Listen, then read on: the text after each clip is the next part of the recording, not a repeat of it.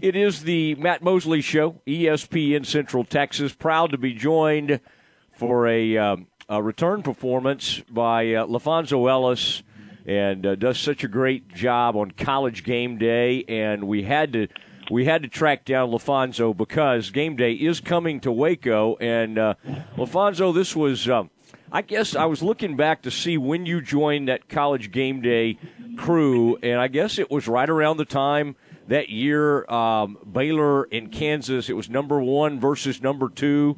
There was a ton of excitement over that. Um, do you uh, do you remember the? Uh, I, and of course, that was the year right before the the tournament got shut down.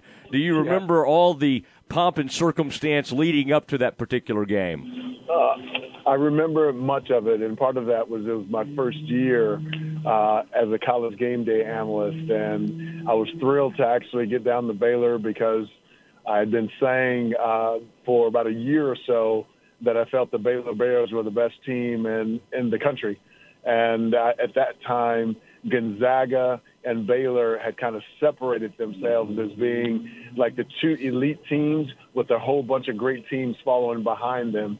And uh, I've been friends with the Drew family for a long time, so I was excited to see Scott Drew on his on his own turf because I hadn't been to Baylor, and, uh, and of course playing against Kansas, and and what better uh, game to have on national television with all of the pomp and circumstances uh, surrounding it. Kansas being a traditional blue blood, and of course Baylor being one of the new bloods, and so uh, what an incredible uh, in atmosphere we had for that game.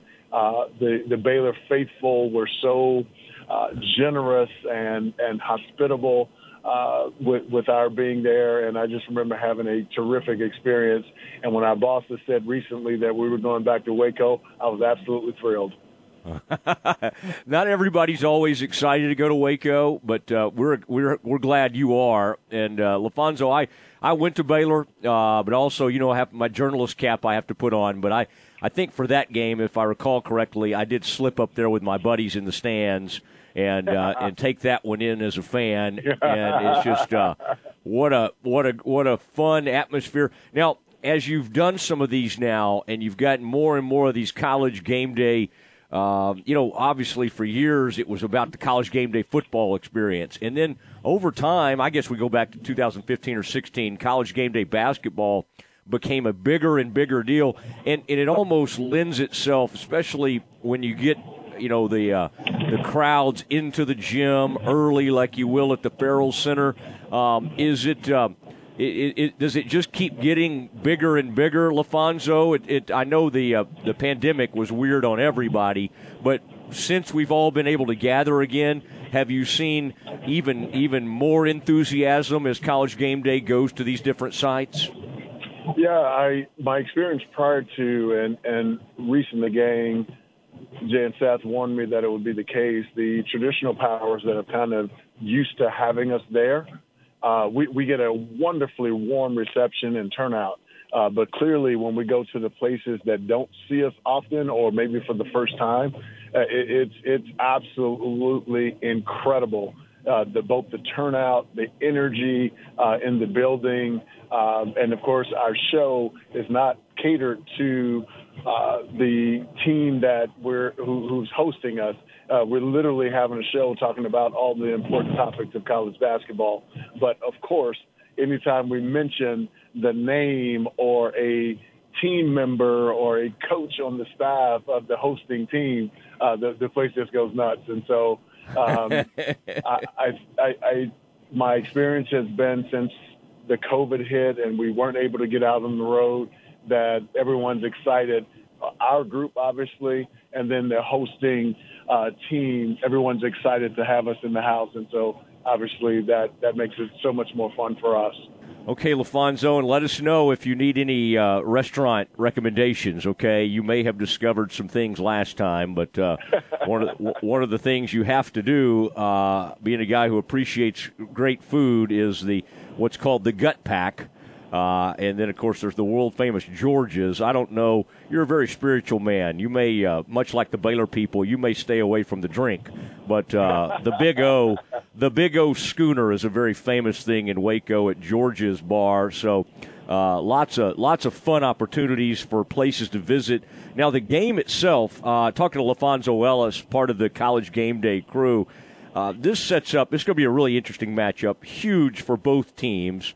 Kansas right now, Kansas could really put its foot down on Baylor as far as in the mm-hmm. conference race with a win. Sure. Bears sure. are, you know, it's one of those things. Nobody can talk about Baylor without talking about all the injuries. But at some point, sure. of course, they got to get out there and play. And as you remember, uh, Notre Dame and then playing for the Nuggets and all those years in the NBA, if you're out there, you're expected to perform. So I, I, I find myself sometimes, LaPhonso, almost wanting to tell the announcers, you know, we all love to tell announcers things. Hey, let's stop talking about the injuries for a little while. If they're sure. on the court, you know they're playing but but again it's a big part of the story baylor's been banged up what what is where, what's the ceiling for this Baylor team as you see it, knowing that you know you you're certainly not going to have your full complement of players.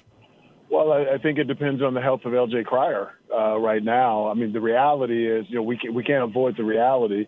The reality is Baylor was 15 and 0 before they started having injury issues, and a team that looked like it had a legit chance to defend its title uh, with all of the injuries that it's had.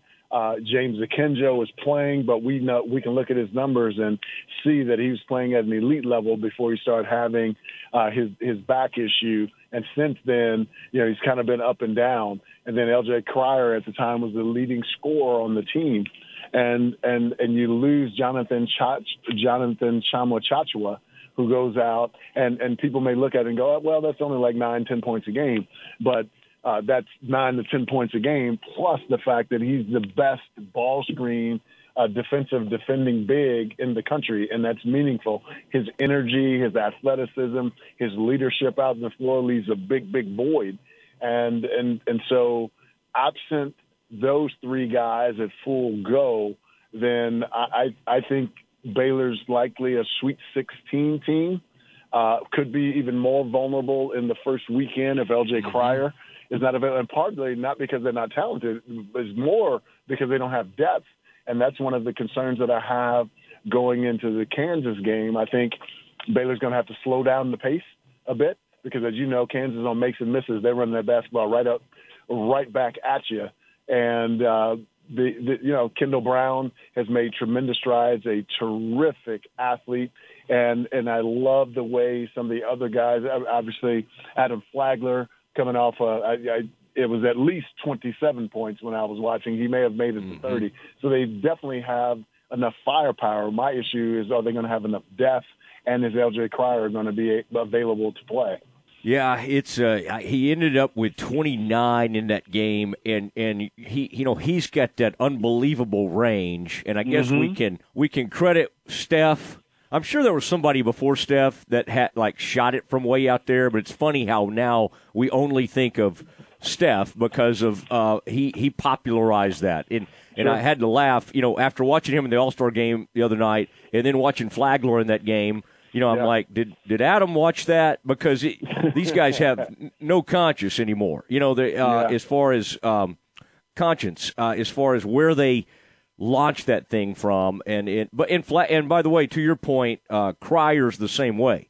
He's got yes. tremendous range as well. Oh, for sure. Take me take me back. Think about when you were a freshman at Notre Dame. You know, y'all had you played all four seasons and then were a lottery pick. You played a ton of games.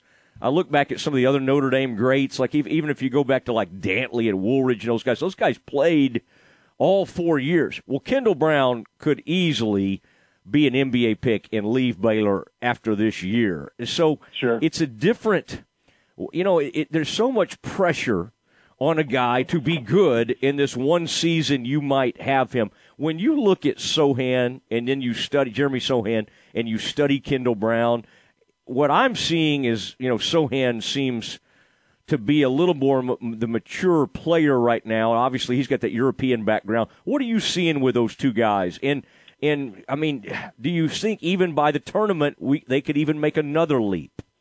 Well, Kendall Brown is an elite athlete. I mean, you're talking about a dude who can put his hairline on the front of the rim, either off two feet or off of one. So his ability to be able to attack and hang in the air a little bit and be able to finish, obviously his ball handling needs to improve, and it will because he, he's he's an excellent worker.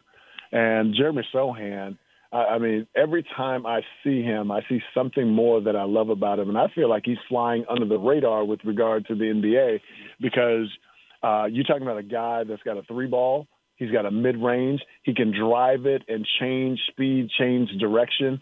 Uh, obviously, his finishing around the rim is going to get better, but he's got a beautiful pull up jump shot.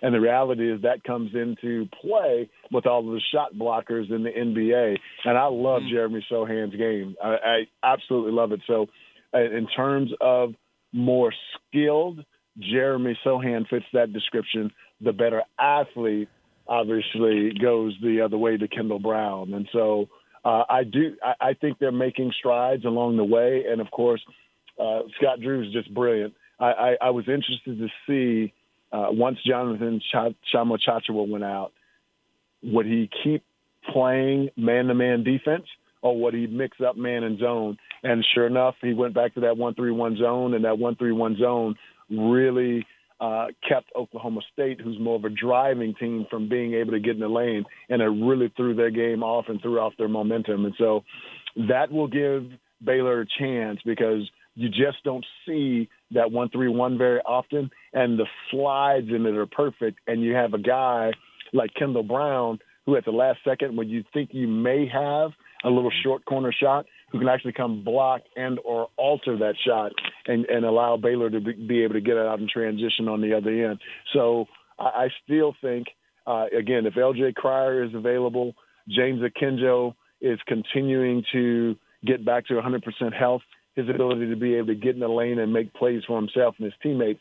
Now all of a sudden he's got two elite level shooters on either wing, whether it be Cryer on one side or Flagler on the other, especially when they go small with uh, Kendall Brown and Jeremy Sochan as the four and five. So I, I do think the Sweet 16 is reachable as long as that group is healthy, and then it depends on matchups from there. All right, and and by the way, Baylor fans appreciate you over over the years. You know, even in that national championship run, seemingly um, a lot of people basically said, "Well, the Zags may be one of the best teams ever." And the Bears, uh, the Bears are, uh, you know, they're they're good, but they certainly can't they can't hang with the Zags. And I think as Mark Few would tell anybody that that played a role. You know, sometimes we go, oh, the chip on the shoulder thing that doesn't really come into play. I think Mark Few, uh, the Gonzaga coach, uh, LaPhonso absolutely thought it came into play and that Baylor got sick of hearing everybody say they didn't have a chance at Gonzaga, and they came out and put a whipping on them. But uh, LaPhonso, as I recall, you you stuck with the Bears through all that. So just know the Baylor fandom does does remember that and appreciate that. Well, well, they it, it was a fact though, and and I said it before is two years ago, Baylor would have won the national championship because I had been saying for two years that e- even if they met on a neutral court in the uh, non-conference season. So obviously outside of the NCAA tournament, Baylor was a bad matchup for uh, for Gonzaga, and the reason they were a bad matchup is Gonzaga runs that flow offense. Uh, they really only and, and it's beautiful offense. Drew Timme on the interior, of course. They had Jalen Suggs, Corey Kispert, uh, but they they weren't used to having a team one through five be able to get up in and underneath them. So most teams love to reverse the ball through their fours and fives. Well, now you're talking that's Jonathan Tchamwa Tchatchoua that's up into your four and five who's not allowing you to make that reversal pass. And if he does catch it, Jonathan's using his hands to try, try to uh, keep the guy from putting the basketball on the floor or keep them from making an easy pass. And then on the offensive end, Baylor had something that no other team in the country had, which were three elite level shooters at the one, two, three position. excuse me, at the one, two, three position who could also put it on the floor to pull it up or get to the rim to make a play, and certainly, if help came, to be able to kick it across the floor. So I always felt that Baylor was a bad matchup from Gonzaga, and it proved to be so. And again, had uh, we not had the COVID season, uh, two years ago, Baylor would have won it there and would have repeated last year. And I had very great confidence in that, not ba- based on anything with my relationship with Scott or my love for the Baylor Bears. It was just a fact, and it proved to, to, to be so. The only person on that uh, Gonzaga team, a team that that could beat Baylor was a team that had multiple guys who could put it on the floor and create plays. Gonzaga only had one, and that was Jalen Suggs. And if you think about it, he was the only impactful player in that game for Gonzaga. He had 19 points, and I don't think anyone else was even close. Yeah, and I'm also grateful to UCLA for taking that game so deep and pushing them like they did. I think they sure. uh, they they played a complimentary role in that. But I I uh, I think you're dead on on all of that. The uh, and I, by the way, I love the um, your your relationship with the Drew family. I think you told the story last time I had you on, but you uh, you you you know met uh, Scott's uh, dad and mom, and and just uh, y'all had a really neat time. And so, what a cool history that is. And we're fortunate enough in uh, in in Waco to get to see. Coach Drew, uh, talking about Homer Drew, and uh, that's that's really uh, LaPhonso. That's become kind of the one of the first families of coaching uh, because Bryce obviously uh, has has got his coaching career going again. Yeah, and uh, that's a that's a pretty unique family. Yeah, they're a beautiful family. They they really are. Very very genuine, warm, and and take their faith very seriously. And uh, I, I'm honored to to be a friend uh, of the family and and really wish them well. All right. Well, we, we wish you well, and congratulations, by the way. I did see where you were added to the. Um, you should have been in there a long time ago, but whatever. It's uh, you're a very gracious person. Uh, the Notre Dame uh, Ring of Honor, and uh, what a what a cool thing that was. And I know that just happened. Uh, I think what in December. It wasn't that long ago um, that you went in the Ring of Honor, and what a uh, there's some some unbelievable uh, players in those rafters, and you're one of them. So congratulations on that too, because what a what a tremendous honor that is. Yes, it is. Uh, the outpouring of love and support in and around that event was uh, literally indescribable. And uh, I, I never thought I had the chance or opportunity to uh, join that select group, and I'm very grateful to whomever the silent committee was that uh, thought well enough of me to to have me inducted into it. And so, uh, what what what a beautiful opportunity to celebrate God's goodness with my family and my friends for that weekend. It, it was definitely a, a weekend for the ages. All right. Well, you still are all over those record books as I uh, looked when I was looking at the uh, before this interview. So you uh, you still own a lot of those records. Uh, listen, safe travels. Can't wait to see you on Saturday night, or actually Saturday morning. And uh, by the way, Dave Aranda would be a fun guest, the the the coach of the Big Twelve champion Bears, and he seems like a quiet introvert, and he is, but he's actually kind of a funny guy. So you'll keep that in mind as you're deciding who to talk to. You got it. I look forward to it. okay. Thank thanks for doing it, LaPhonso. My pleasure. Thanks for having me on. There he goes, LaPhonso Ellis joining the Matt Mosley Show on ESPN Central Texas, and it's time to talk a little bit more about the the women's team tonight at Oklahoma State in Stillwater. We uh, talk about that next.